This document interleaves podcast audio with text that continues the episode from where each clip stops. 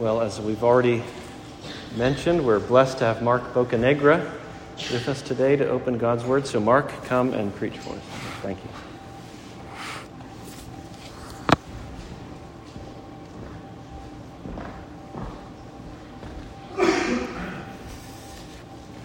Good morning. Good morning. It's a privilege to be with you all, to worship with you, and to read you God's Word. Today's passage is from Philemon, verses 21 to 25, the end of the letter to Philemon. This is God's Word.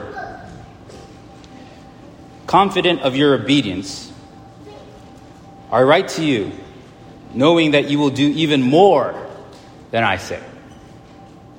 At the same time, prepare a guest room for me, for I'm hoping that through your prayers, I will be graciously given to you.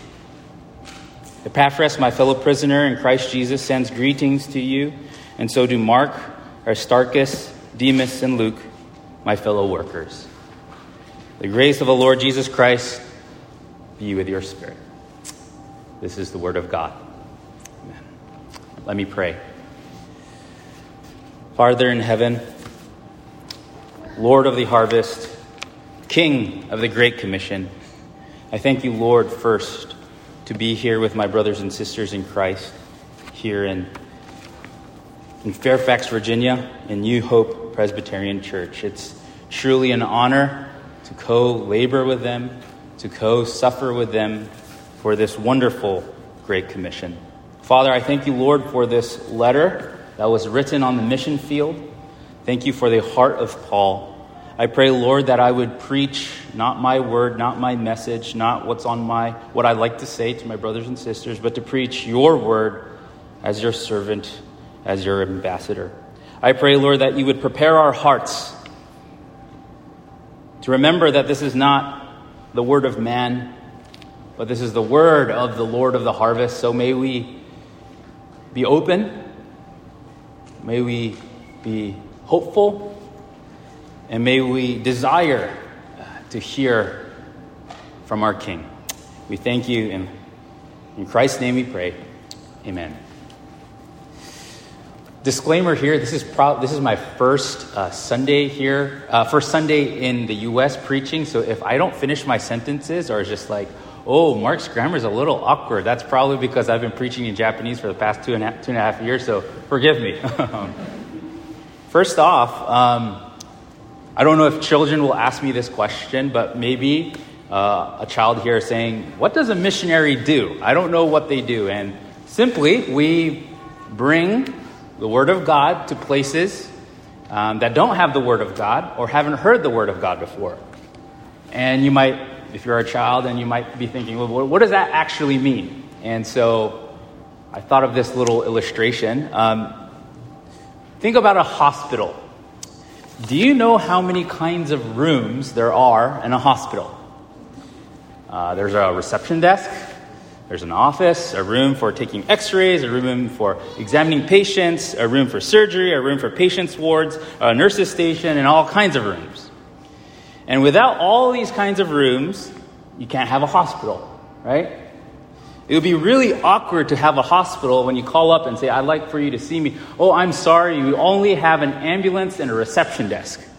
That would be a weird hospital, right? That wouldn't, that wouldn't, be, that wouldn't be a hospital. And what we do as a missionary, uh, what we do when we build churches, is to build hospitals.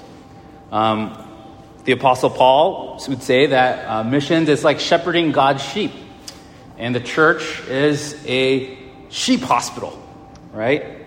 And you could say that evangelism or sharing the word with others who haven't heard of it is kind of driving that ambulance and bringing them to the hospital. Preaching of the word and doing Bible studies is preparing medicine for those who are injured, are sick. Community groups and prayer meetings are places where the doctors, you know, check up on the on the sheep and see if they're healthy, to see if they're walking well. And the nurses' stations or the, the offices where the doctors talk are, are the session meetings and the deacon meetings and uh, the, the, all kinds of meetings where we figure out how to take care of the sheep. And I would say that we need to do everything to do run a hospital. You can't just do one. Everything is necessary to do missions. In this letter to Philemon, Paul is a missionary who just tries to do everything. You might be thinking he's a little bit ambitious, he's a little bit unrealistic. But he was a man who did not just have one hope, he had many hopes for missions. And not just a realistic hope, a concrete hope, but a very unrealistic, ambitious hope. Multiple hopes. And what we'll hear, see here today, one of my professors at my seminary, uh, when he went through Pauline, uh, Paul, the Pauline, uh, he taught Pauline studies, the first letter we learned was the letter to Philemon because it was the most brief, but most comprehensive look of what missions looks like. And what I'd like for you to do, I usually have three points, but to just overwhelm you with how much we have to do as missions, I'm going to share five unrealistic hopes that Paul had as a missionary. Five unrealistic hopes. So get ready for this. I'm going to. I asked uh, Pastor Paul, how, how much time do I have? I double, I double checked my time so I should make sure that I can get through all five um, by, by, the, by the end. So, first, the first and most probably obvious hope is this Paul hoped that the Lord would use any kind of evangelistic encounter to bring anybody from the kingdom of darkness into the kingdom of light. Paul hoped that every single conversation, whether short or long, would bring people to Christ. Kind of unrealistic. As some of you know, Paul was writing this letter on the front lines of missions. While Paul was evangelizing in Jerusalem, a mob of Jews wanted to execute him, accusing him of blasphemy against the God of the Bible, and they were trying and they're trying to show to the Roman Empire that he was a traitor, that he was a, a rebel. But since Paul was a Roman citizen, he appealed to Caesar. The governor um, kind of shipped him off to, to Rome so that he could await trial in front of the most powerful man in the known earth.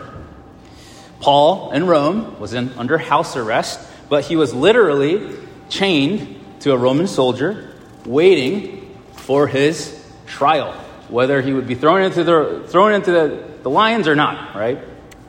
And for, as you hear this dire situation, what would be a normal hope? Lord, please release me.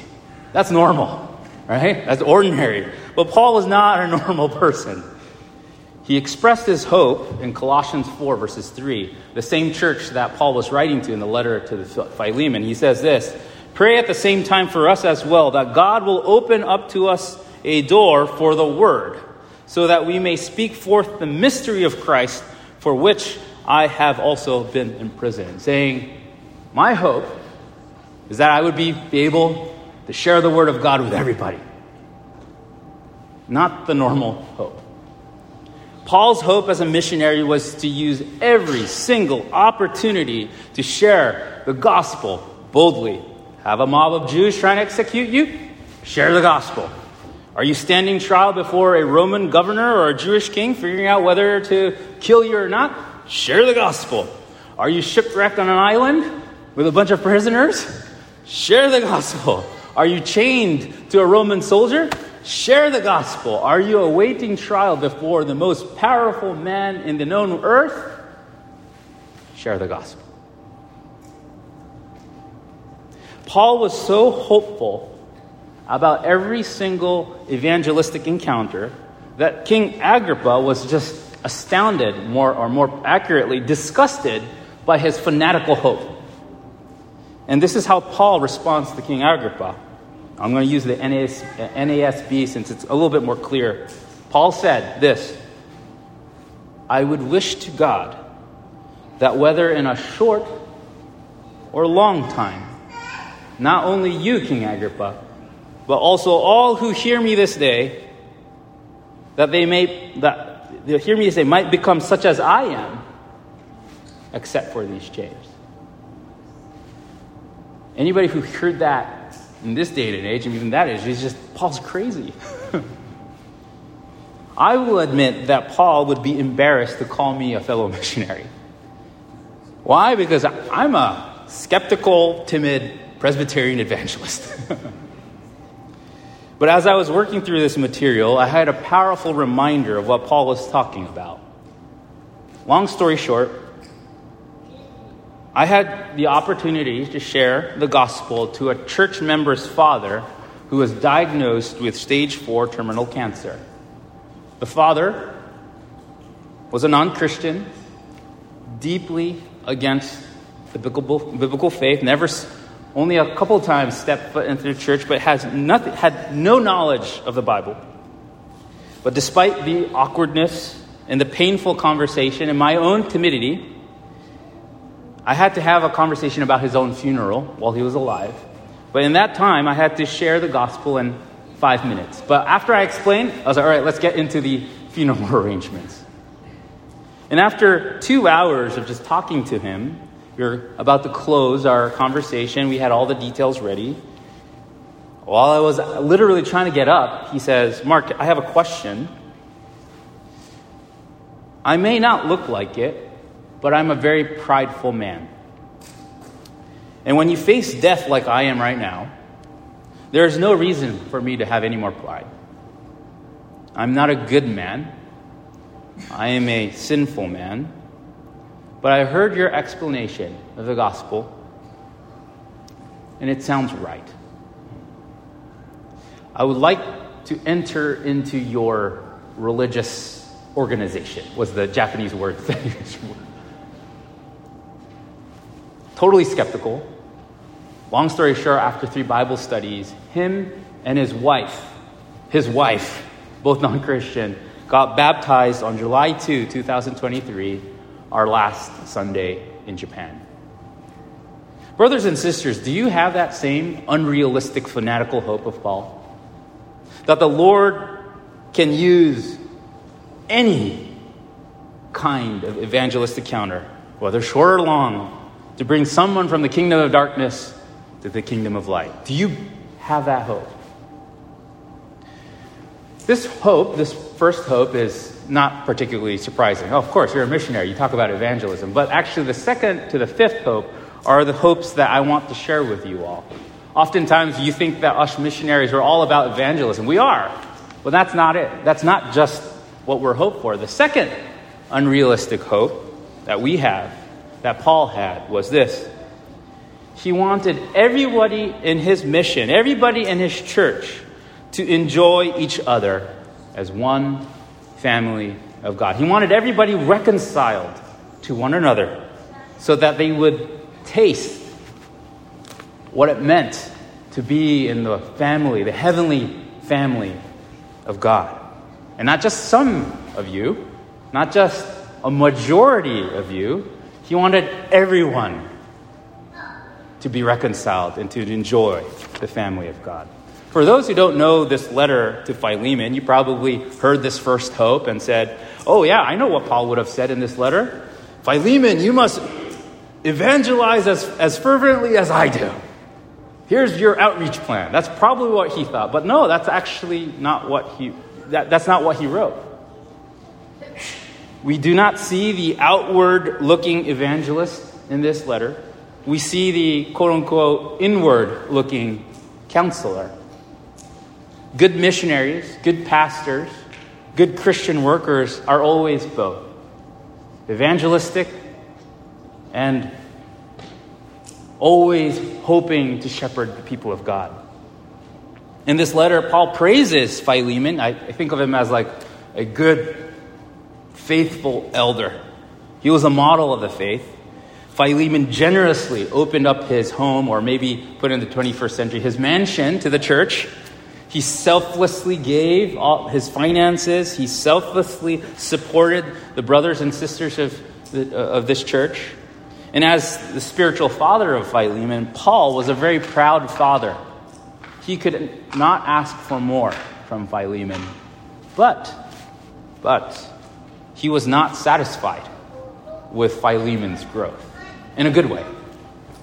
Paul then says to Philemon, I'm going to translate the letter into Presbyterianese, kind of like uh, Philemon. Um, I just finished my membership interview with a, a man named Onesimus. You know him. He is the slave who betrayed you, who dishonored you, who humiliated you. Well, he's in Rome now, and we finished his interview and we baptized him. And good news for us, but maybe bad news for you, he wants to transfer into your church. Philemon, my son, be reconciled with Onesimus. And I write this letter with my own hand. Welcome Onesimus as you would welcome me. That is my heart's desire. If you are maybe like a evangel- evangelism loving missionary, you might say, Paul, why are you spending so much time? You're, you're literally chained to a Roman soldier. You have hordes of people who want to hear the word of the, the word of the gospel, and you spend time writing this letter? You should be out there doing missions. No, no, no. Paul thought that this was part of missions. If you read the, verses, the, the, the, two verses before our text, verses 19 and 20, you see his heart. That this, he was as passionate about reconciling brothers and sisters in Christ as he was with evangelism. Paul was not zealously seeking only one part of missions. As he says in Colossians 2, verses 1, the passage that we read, he wanted, he worked tirelessly not only for people to be baptized, but to be presented mature in Christ. And the most visible form of spiritual maturity is seen in one's relationships. You might be asking me, so Mark, what is the, the thing that you, you, you spent the most time in your session this past two and a half years? There was a lot that happened. Elder Mark mentioned to me, you had a very full year. Yes, we had a very full year. But the thing that we spent most, many, many hours in our session was reconciling two sisters in Christ. And you might be thinking, Mark, we are supporting you to reach the ends of the earth. Why are you spending so many hours reconciling these two sisters? And I, in the beginning, I thought, I, I am, I, I need to get out there. But I will say this I came to realize that the many hours praying for the peace and purity and unity of the church compounded into something that no amount of evangelism, no amount of Bible studies produced. One lady in the church said to me about our church's pursuit of reconciliation I understand more deeply what it means to believe and obey the gospel. Brothers and sisters, do you have that same unrealistic hope? That not only people will be brought into the kingdom of light with a brief evangelistic encounter, but on top of that, that all brothers and sisters, all, I really mean all, all brothers and sisters in Christ would be reconciled into one family of God so that they might enjoy each other, not just tolerate each other. When Paul asked Philemon to reconcile with Onesimus just, it's just, just sign the membership transfer. No, it's like, I want you to enjoy him as a brother, not as a slave, but as a brother. That was Paul's second unrealistic hope. There's three more. The third one is this. As we read in, verse, in, this, in our text today, his hope was this. Paul was so convinced of the Holy Spirit work that he expected the Philemon and the church to perform miraculous acts of obedience for the Lord Jesus Christ. Paul expected miraculous acts of obedience. The reconciliation that Paul urged to Philemon was, I mean, socially, culturally unthinkable, just in, in, in, impossible. Not only was reconciliation spiritually painful, it incurred a great financial loss to Philemon. Not only that, during the first century, men would rather die than be humiliated and dishonored. And to reconcile with a slave that dishonored his master is like choosing death. Paul is asking Philemon to die. But what does, does Paul say? Oh, I hope you reconcile.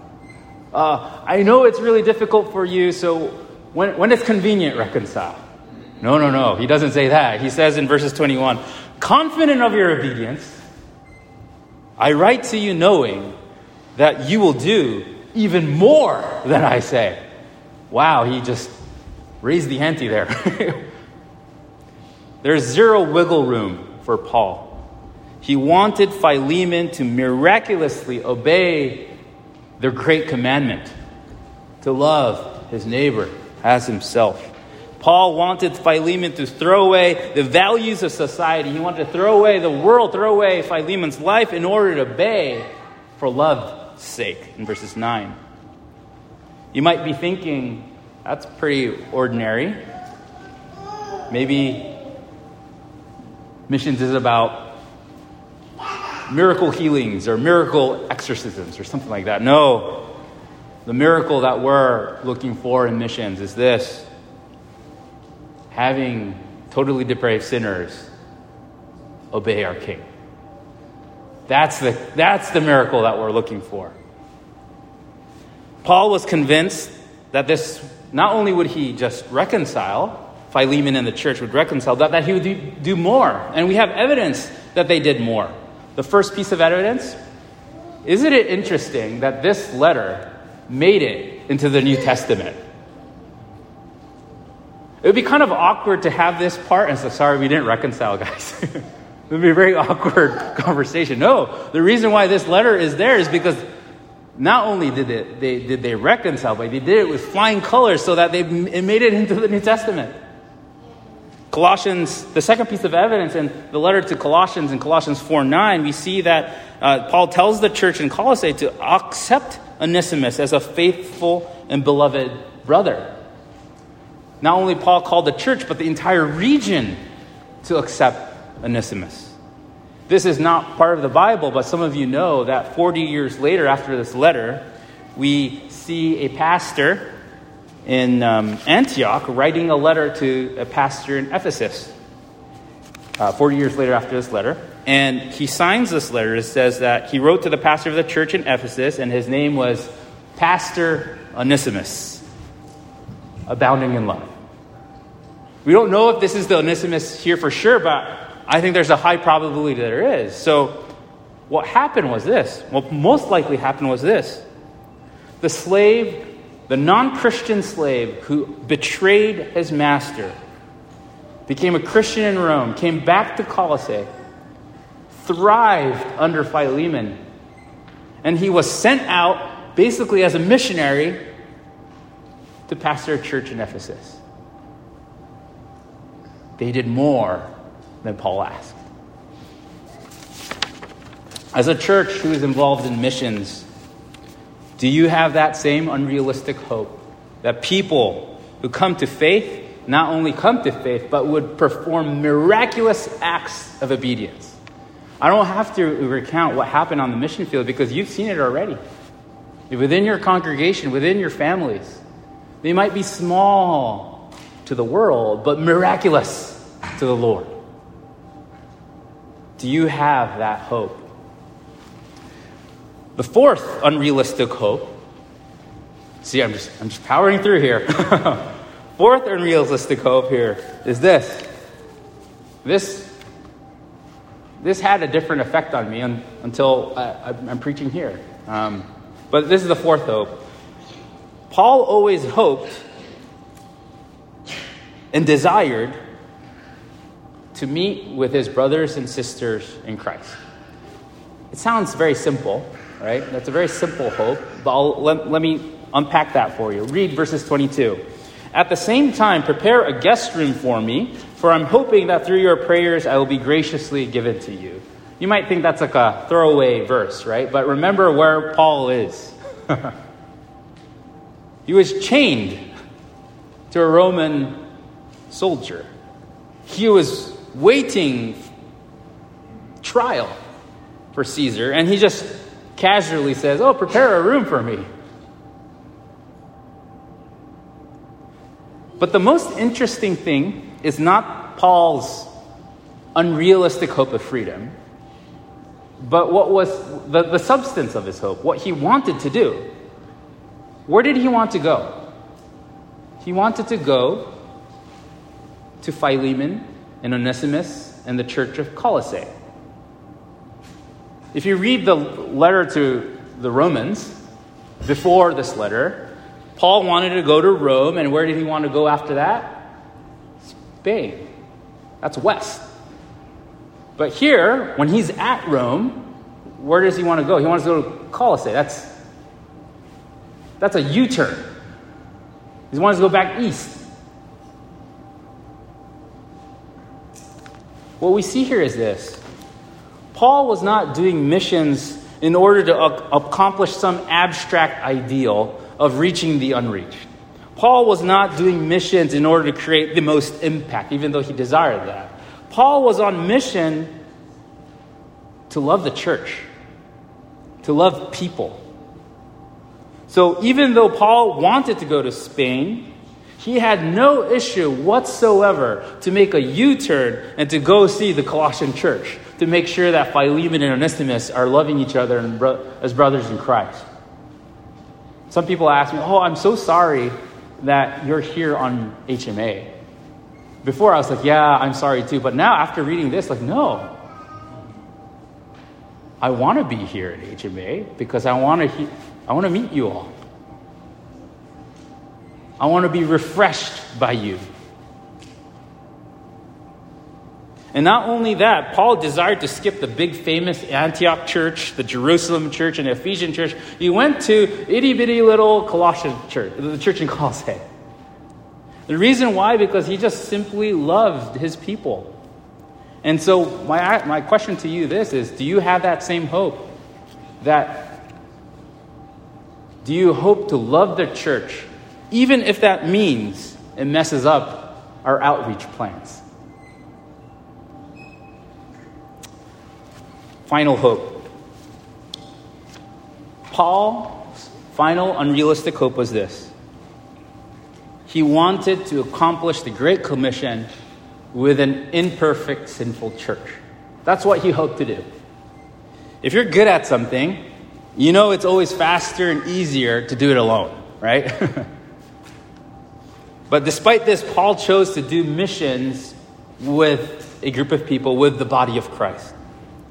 My New Testament professor says that there are 66 names that appear in the New Testament as Paul's co laborers. And verses 23 to 24 tells us that Paul had five companions with him. Epaphras, my fellow prisoner in Christ Jesus, sends greetings to you. So do Mark, Aristarchus, Demas, and Luke, my fellow workers.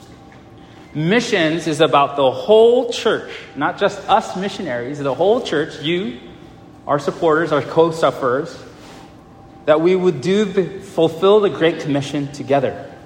And Epaphras, Aristarchus, and Luke were prisoners with Paul. They were co sufferers with Paul. And I always say that my supporting churches, my supporters, are co sufferers with me. They suffer with me. But there's a caveat here. The people we co suffer with are imperfect people too. What do I mean by that? You had five people. There are two people who are not on the, let's say, the, the, the straightforward path. You had one hand, you had people like Mark or John Mark. As you all know, Mark is a man who had worked with Paul, but he basically kind of tapped out on his first short term missions trip. He said, Oh, this is too much for me. I'm, I'm, I'm, I'm, I'm done, right? And Paul was burdened by that. He didn't like that. But he, I think, graciously said to John Mark and said, I think you need, you need to stay on the bench for a while. But after that, and that was a burden to Paul, that saddened Paul, that made him angry. but what we see here uh, what we see in the letter to Timothy, as you all know, is that he says to Luke, uh, he says to Timothy, Luke alone is with me, and get Mark or John Mark and bring him with you, for he is very useful to me. In other words, there are ups and downs in ministry when you work in a team sport, that is the Great Commission. There are people who burden us sometimes, but we have hope that the Lord would use them powerfully and to bless the entire mission field. But there is also the opposite case. You all know Demas. Demas was actually a faithful laborer, as you can see here in Philemon. But in 2, Ti- uh, 2 Timothy verses 4:10, it says this, "For Demas in love with this present world has deserted me and gone to Thessalonica." Missions always involves people who suddenly abandon the faith, unfortunately. There's betrayal on the mission field.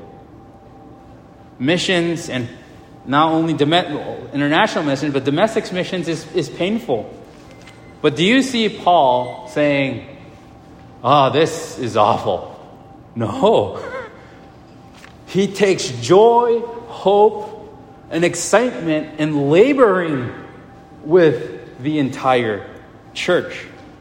No matter who he worked with, Paul remained faithful, hopeful, and joyful as he worked with the imperfect church on mission.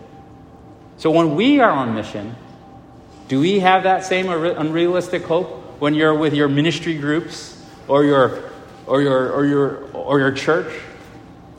Do you have hope like Paul when you're on mission with the church? But I want to end with this. I just powered through five unrealistic hopes, and you probably are. I'm pretty overwhelmed by what I have to do um, because they're unrealistic. Like, Paul, why in the world would you think this way? Let's have concrete, like, tangible. I don't want to like, I just want to get to first base. You're, you're t- talking about Grand Slam home. I, I can't do that. But the reason why Paul has these hopes is because he's gazing upon the perfect missionary who had these same hopes. It's Jesus Christ, the perfect missionary. Not only did he have did Jesus have unrealistic hopes, but he brought it into reality. Let me take you through those hopes. This is a not in order, but just to share with you what Jesus looks like as a missionary. Jesus was the ultimate evangelist. He always used every single encounter to share the gospel with people. Do you remember that conversation with Galilean fishermen about that about their catch? Do you remember that conversation on the, in, in, with a certain Samaritan woman on the, at the well? Maybe a theological debate with angry Pharisees a private conversation with a certain politician named Pontius Pilate. And what was Jesus' last conversation? He was on the cross talking to a thief about paradise. Jesus hoped that every moment would be used to bring his sheep to his Father. Not only was Jesus a passionate evangelist, he wanted to be with his people. When disciples said, Don't bring your children here, what did Jesus do? No, bring the children here because they belong in the kingdom of heaven. They're my family. When Jesus was busy doing missions, when he got the call that Lazarus was about to die, what did he do? He dropped everything and went to Martha and Mary. He was always hanging out with his disciples that even the Pharisees were saying, Well, uh, we, we don't agree with everything about John the Baptist, but at least he fasted and prayed. but you, Jesus, you always like eat and drink with your people. Don't you have things to do? Jesus believed that doing missions was not just about evangelizing, but it also involved loving his people. And you saw how he worked with, uh, you saw how he worked. He didn't work alone. That would have probably been a better missions. but he worked with 12 disciples, and you know, you know their personalities. Peter, enthusiastic, zealous, but kind of clumsy, right? Thomas, always suspicious and sarcastic. I love the sarcasm that bleeds out of Thomas. James and John, the sons of thunder, always angry and trying to grab power from the other disciples. And Judas, Judas, faithful, but it betrayed him at the end. But how did Jesus work with these disciples? He had hope. He gave each of the disciples the same gospel and the same power to do miracles. He washed all of their feet, and he gave all of them the Lord's Supper. And remind, I'm, I'm going to remind you, Judas was included. We should not forget that when Jesus did missions, he did missions no matter who they were. If But not only that, Jesus didn't just tolerate his disciples, he had great hopes for his disciples. He expected his disciples to perform miracles of obedience. Didn't Jesus say, Truly, truly, I say to you, I am with you. Uh, truly, truly, I say to you, whoever believes in me will not be condemned. He who believes in me will do the works that I do and greater works. For I am going to the Father. Do you believe, brothers and sisters in Christ, that the church of Christ will do greater works than Jesus himself in the sense of expanding the kingdom to the ends of the earth? Do you believe? And the, the disciples, even though they betrayed them, they obeyed. If you looked, if you look to, in the book of Acts. And lastly, and lastly, this is where it really hit home for me. Jesus came not only to fulfill the mission given to him by the Father, but he, Jesus is going to come back. Jesus is going to, take that U turn to meet us. Jesus, who hung, the, hung on the cross and rose from the dead three days later and ascended into the heavens and received the hallelujah chorus, he did not stop there. He's not stopping there. He will take a U turn. He will come here and bring the New Jerusalem to us, just as Paul took that U turn to see Philemon and Onesimus. His eternal purpose is not only to bring the kingdom to the ends of the earth, but to love you and me and to enjoy our relationship with Him. As the ultimate missionary, Jesus accomplished his work, his missionary work of salvation. He had unrealistic hopes, but unrealistic hopes, when it turns into reality, they're no longer unrealistic. Jesus died, was resurrected, he poured out the Holy Spirit, and the fact that you are here today confessing that the Lord Jesus Christ is your Savior. That was an unrealistic hope turned into reality. Let us be thankful for Jesus' missionary work. And with that reality, let us be hopeful, maybe even fanatically hopeful to others out there that these five hopes will come to reality. Let's pray. Dear Heavenly Father, I confess, Lord, that I am like that skeptical, sarcastic Thomas. That when you send me out into the Great Commission, I am very, very skeptical. This is unrealistic, Father. This can't happen. But Lord, may I look to the finished work of the Lord Jesus Christ, the powerful, resurrecting work of the Holy Spirit, so that we might have these five hopes as we accomplish the Great Commission together. In Jesus' name we pray. Amen.